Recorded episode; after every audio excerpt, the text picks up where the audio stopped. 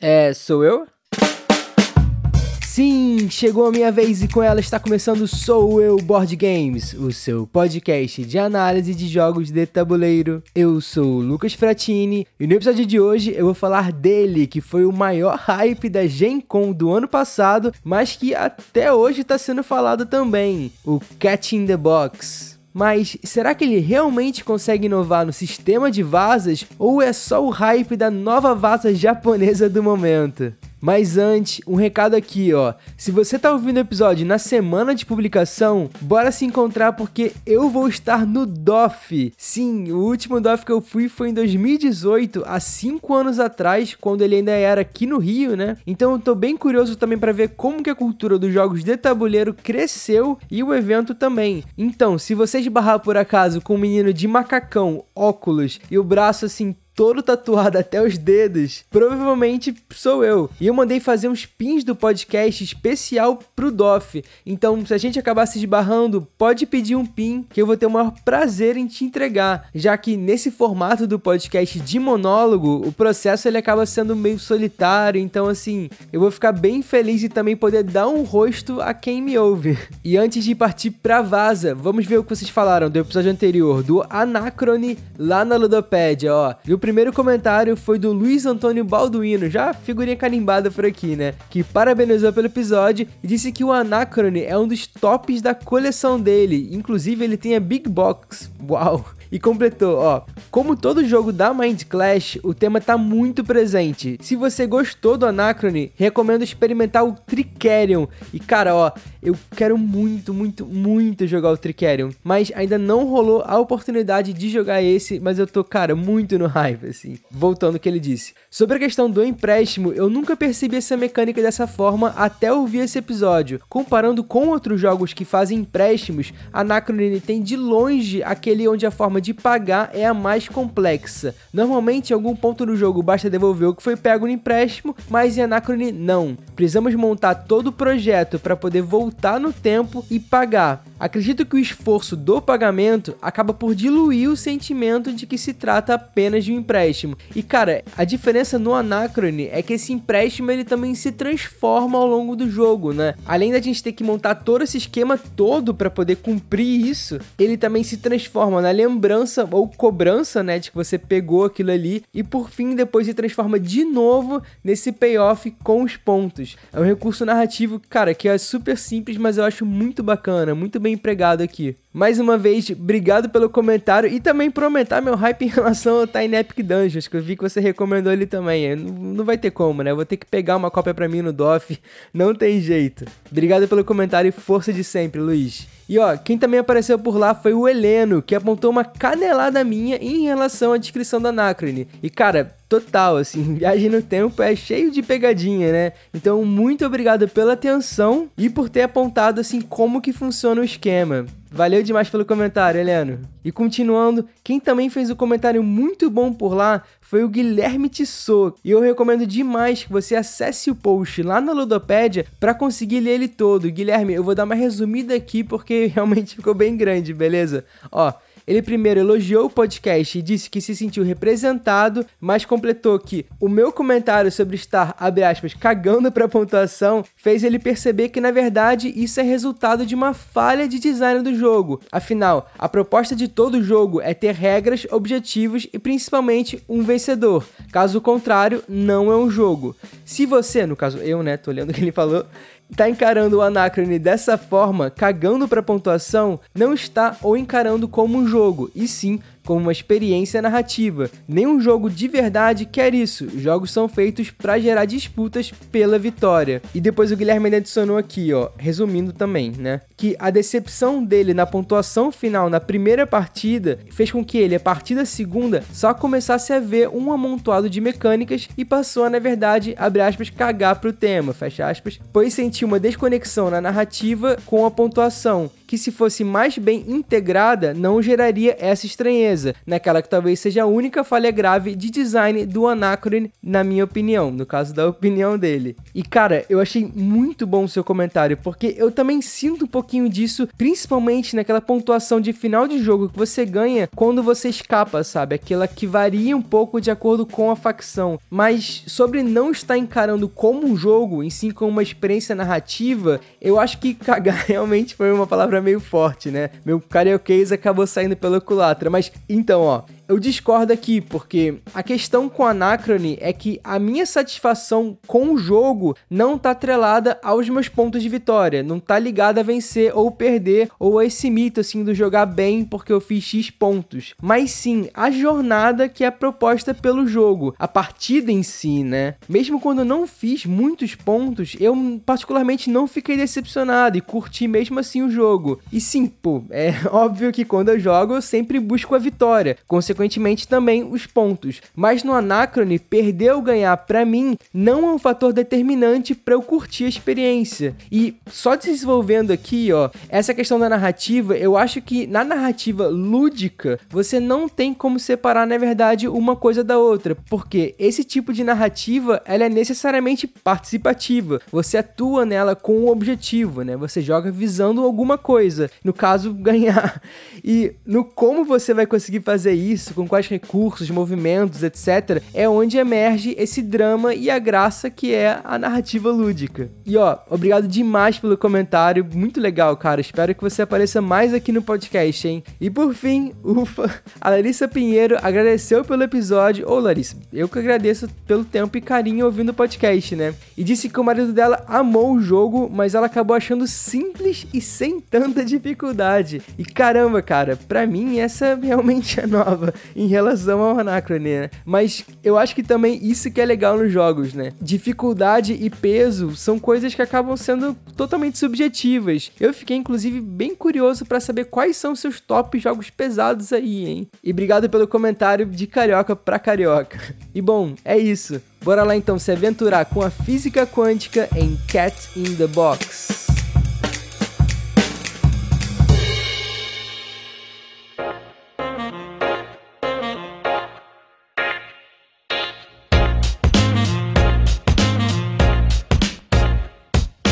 Cat in the Box Deluxe Edition é um jogo do designer Muneyuki Yokouchi que ainda é inédito no Brasil, mas lá fora fez bastante barulho com essa edição deluxe bonitona da Bezier Games, que foi lançada em 2022 e foi um dos hypes da Gen Con do ano passado. E essa vaza japonesa tem peso de 1.92 de 5 no BGG e eu achei que até seria mais pesado. E roda de 2 a 5 jogadores, mas na verdade para 2 ele é quase que uma variante. E tem partidas que duram por volta de 45 minutos. E segundo a Ludopédia são quatro as suas principais mecânicas. Acho que é bem por aí mesmo, inclusive, ó. São elas: gerenciamento de mãos, vaza barra truques, já que afinal é uma vazinha, né? Além de cerco de área e previsão de lance, que são as mecânicas adicionais à vaza que dão um twist além do seu conceito bem inusitado que amarra os neurônios do jogador em um nó mental assim terrível. Porque Cat in the Box é um jogo de vazas quântico, em que você simplesmente não tem naipe nas cartas cartas da sua mão, até você decidir escolher qual naipe que aquela carta vai ter na hora de você jogar ela. Um pouco estranho, né? Mas tá. Fora isso, a princípio a vaza ela segue um fluxo normal. Você começa apostando quantas vazas vai levar naquela rodada e descartando também uma carta da sua mão, removendo ela do jogo. Então, segue o fluxo. A cada turno, um jogador joga uma carta, decide qual cor ela corresponde, por exemplo, azul, verde ou amarela, e vermelha também, mas enfim, tem um lance de você quebrar o trunfo aqui, porque vermelho é o trunfo, mas isso só pode acontecer mais pra frente, assim, com uma condição, enfim. E você tem que seguir o naipe se puder. Então, vai ganhar aquela vaza quem jogou o maior número que seguiu o naipe de abertura, ou o maior número do trunfo vermelho, caso alguém declare que não tenha daquele naipe e decida então cortar. Mas pera, vamos voltar um pouco aqui. Se eu tinha falado que não tinha naipe e a gente que escolhia na hora de baixar, como assim essa história de seguir se não puder, então? A gente simplesmente pode escolher não seguir sempre e ficar só cortando? Então, acontece que, paralela a essa disputa de vasos dos jogadores, vai ter um grid em comum a todos eles, com uma trilha numerada para cada cor de naipe. E toda vez que você jogar um número e declarar uma cor, você vai colocar uma balinha com um ícone científico que é só seu no espaço correspondente àquele número que você jogou, marcando ali naquele esquema que, sei lá, o gato 4 de cor azul já foi jogado por mim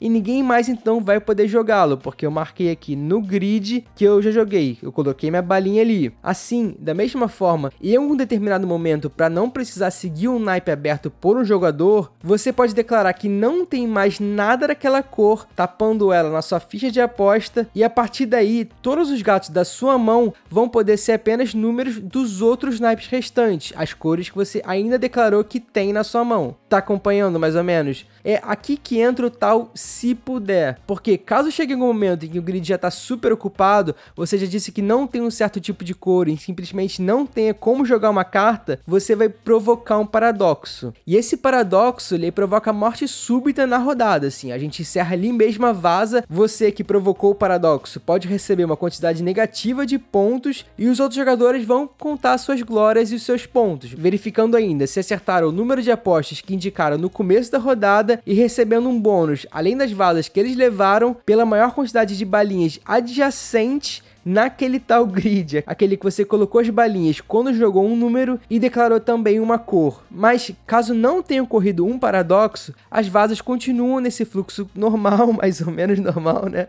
Até sobrar uma carta na mão de cada jogador. E aí sim a gente conta os pontos normalmente. E tá, o que mais chama atenção, assim, logo de cara no Cat in the Box é esse conceito que o jogo traz, que é a ideia de você ter um naipe quântico. E assim, isso por si só, essa sacada já faria do jogo tranquilamente um cult moderno entre os cracudos de carteado e um cult super justificado, na verdade, bastante justo, por sinal. Mas o que no meu caso me chamou mais atenção e me impressionou bastante quando eu joguei é que na verdade, assim, é muito difícil você conseguir trazer um conceito externo e ainda propor uma para vasos, já que você tem que trabalhar dentro de um sistema que é mais fechado. Você tem até sim a possibilidade de regras variáveis, mas ela tem que operar dentro dessa entrelinha da lógica macro que compõe o sistema da vaza. E eu sinto que, inclusive, o grande fetiche moderno em relação às vasas tá sempre nessas rupturas e desvios de um detalhe ali ou outro acolá, uma nova perspectiva nessa outra ponta de cá, ou talvez assim na mistura das vasas com outras mecânicas, enfim,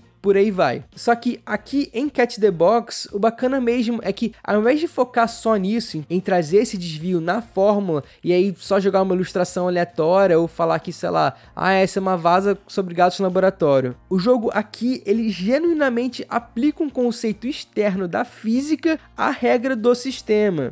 E assim, o que veio antes foi o jogo ou o conceito, eu não sei para mim tanto faz. Eu só sei que é através disso, ao conseguir inserir maravilhosamente bem a proposta quântica do experimento do Schrödinger no seu fluxo, na sua narrativa lúdica, né, que Cat in the Box conseguiu inovar e ainda assim ser uma vaza super coerente com uma experiência amarradinha assim, cheia de fritação e digna do bug mental que o experimento de onde ele empresta o nome também propõe. Bom, pelo menos na verdade ela é quase toda amarradinha, eu retiro o que eu disse. Vem comigo, ó.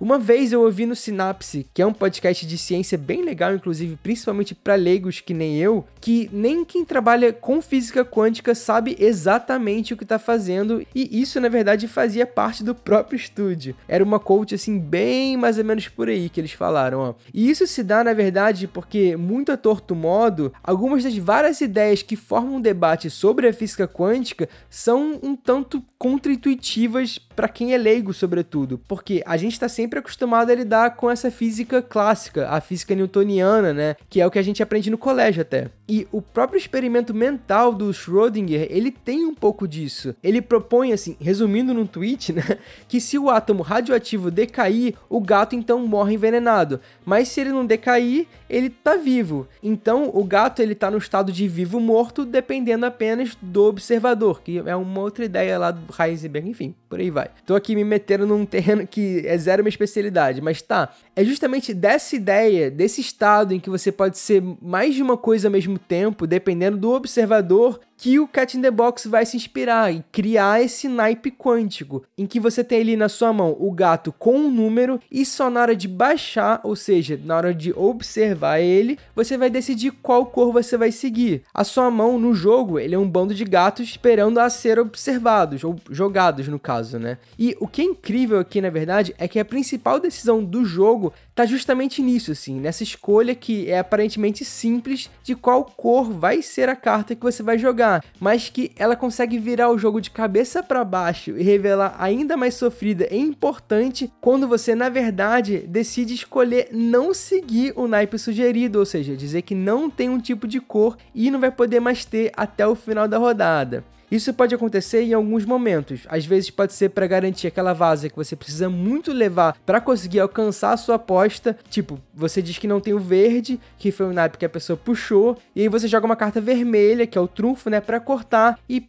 eventualmente levar a vaza. Mas além desse exemplo, essa escolha de negar um naipe pode também acontecer para você garantir uma balinha no grid, que vai fechar talvez um caminho perfeito, vai conectar ali dois pontos onde você acumulou muitas balinhas e vai fazer você pontuar no final. Ou ainda, na verdade, você pode negar um naipe para evitar você causar um paradoxo ali no momento, né? Por exemplo, de novo, ó, puxaram a vaza com um azul, só que os gatos que você tem na mão são é, 2, 4 e um 6. E no grid de balinhas azuis, o 2, 4 e 6 azuis já estão ocupados. Então você vai ter que declarar que não tem um azul para poder jogar um 6 verde, talvez, e colocar uma balinha sua na outra trilha, evitando assim o paradoxo. Da mesma forma, pode ser que o 6 verde ele consiga fechar um caminho ótimo para você, já que ele está adjacente a outras balinhas que você já colocou. E pode valer a pena declarar que não tem um azul, mesmo se a trilha azul tiver vaga, você pode arriscar um pouco para garantir a sua balinha adjacente. Então então, se planejar para essa estratégia dar certo e por aí vai, né? Deu para sacar mais ou menos a quantidade de possibilidades que você tem aqui só com uma decisão, né? Só com uma escolha de qual a cor que esse número vai acompanhar. E para piorar no caso que seu cérebro já tá fritando, essa é uma escolha que ela é muito pesada, porque ela é totalmente sem volta, não tem carta de poder para voltar atrás. Ela pode realmente definir a causa de um paradoxo ou até a sua vitória. E é dessa forma, inclusive, que o jogo também resolve um problema que eu sinto muito em algumas vasas, que é o fato de que aqui em Cat in the Box toda vaza importa muito. Você não tem aquela sensação às vezes de tirar um pouco o corpo fora em uma vaza e jogar a carta de descarte para poder só seguir o fluxo, porque o jogo não só se resume ao que está acontecendo ali no meio, a pilha de cartas, né? Você também tem que jogar pensando no grid lateral dos números. E se você acompanha o podcast, você sabe que assim, eu não sou tão chegado a vaza assim. Na verdade, uma confissão em relação a isso é que eu tenho me descoberto cada vez mais o otaku dos carteados. Porque, bizarramente, coincidentemente também, os únicos que eu gosto, tipo o Cat in the Box,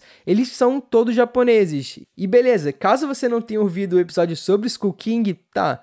Por que, que eu não gosto tanto assim de vaza? Porque para mim, essa fixação por você achar uma variante no sistema e como isso faz o jogo se comportar quase que nessa pira assim de preencher uma planilha enorme do Excel, tipo, ah, essa vaza tem bidding, você não segue o naipe e quem ganha é o que aposta em segundo. Então, durante o jogo, ela se comporta assim assado. Essa obsessão de desvendar os caminhos do sistema é algo assim que realmente não me pega. Mas, além disso, meu principal problema em si com a vaza é a sensação constante de que eu tô refém refém da minha mão, sem muitos caminhos para eu poder escapar ou movimentos em si para eu poder driblar o jogo, né? O que geralmente as vasas com aposta conseguem aliviar até que bastante. Mas o Cat in the Box, ele arrisca dar um passo além nesse sentido, porque ele faz com que a disputa de vaza em si, ela não importe somente pela aposta individual de cada jogador, mas também pelo posicionamento da carta que você joga no grid lateral, como eu disse. Porque além de evitar os paradoxos,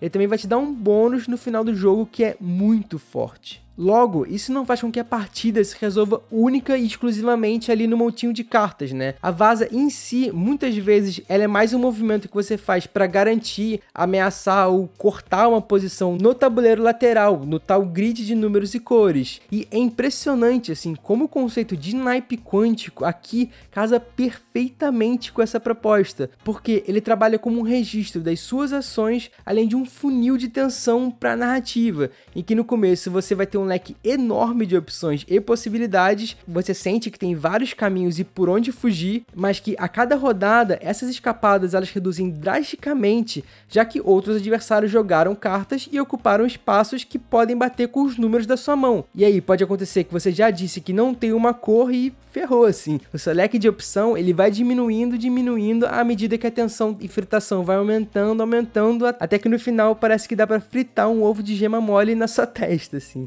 Mas tá, ao mesmo tempo que o grid do tabuleiro lateral é algo que casa super bem com o conceito e amplia bem o território da vaza, dando realmente um novo sentido ao sistema, ele também, como eu disse, dá um bônus em pontos. E é aqui que o jogo me pega um pouquinho no calo e me incomoda, parecendo não estar tá tão bem amarrado quanto eu gostaria na pontuação. Bora lá, ó. Acontece que o bônus que o grid dá, ele pode ser tão forte ou até maior que o número de vasos apostadas, dependendo do conjunto de balinhas que você tem. Às vezes acontece até que é como se você dobrasse aquela pontuação, enquanto quem causou o paradoxo faz pontos negativos. Isso faz com que você consiga abrir uma margem enorme no jogo, caso você consiga acertar a sua aposta, né? E é aí que tá. Acontece que esse bônus, ele tá diretamente ligado ao seu posicionamento de balinha no grid, que está ligado aos números de gatos na sua mão. Então faz com que Cat in the Box tenha um fator mão bem relevante. Porque pode ser que em uma mão você só consiga com azar conectar, sei lá, uma balinha ou até nenhuma. Enquanto em uma mão boa, em que os números estão ligados no grid, né, você consiga cinco, né? E por mais que exista sim a possibilidade de você tentar embaralhar um pouco esse grid, não deixar ele tão retão ali, ter uma forma de você organizar ele que não é totalmente ortodoxa, mesmo assim você ainda vai precisar tirar um número que seja coerente ao ponto de você fazer um caminho e um conjunto bom no grid. E ter esse fator mão ligado a um bônus que é tão, mas tão forte, me pega demais no calo em relação às vasas. Porque quando acontece de eu tirar uma mão assim, meio desconexa, me vem na hora aquele fantasma terrível de que eu tô refém da minha mão nas vasas, já que agora eu não vou poder contar tanto com bônus, e por isso eu vou ter que limitar a minha estratégia a ganhar pontos ganhando vasas e ainda não causar o paradoxo para não sair negativado, né? Mas Tá, mesmo assim, como bom otaku dos carteados que eu sou, eu ainda torço o nariz e tiro o chapéu pro feito impressionante que o Cat in the Box consegue proporcionar, ao trazer um conceito da física para um sistema já conhecido e propor uma ideia quântica de naipe. É incrível como apenas esse desvio inovador do jogo, ele consegue trazer um leque de decisões que é tão amplo e sentido que também vão se afunilando com o desenvolver da narrativa, né, enquanto a tensão aumenta e o fantasma da morte súbita que é causada pelo paradoxo continua assombrando todos os jogadores jogadores. E ainda que o esquema de pontuação do grid me incomode pela força assim do fator mão em relação a esse bônus, né? Eu consigo aqui tranquilamente passar um pano de leve e mesmo assim curtir todos os nós mentais que a experiência de Cat in the Box me proporciona, que é uma das poucas vadas que eu posso afirmar sim que, cara, vai na fé que ela é muito boa. E você, você curte vadas? Você já jogou outras vadas japonesas? Você também tem esse lance de otaku dos carteados? Comenta sua experiência no post do episódio na Ludopédia, que eu vou ler alguns no próximo episódio. E se você chegou até aqui, meu muito obrigado. Eu posso te pedir para seguir o podcast no Spotify e se puder também lá no Instagram, arroba que me ajuda demais. E bom, se você não curte carteados japoneses, fica aqui o meu bordão. Você tem todo o direito de estar errado. Um beijo até a próxima.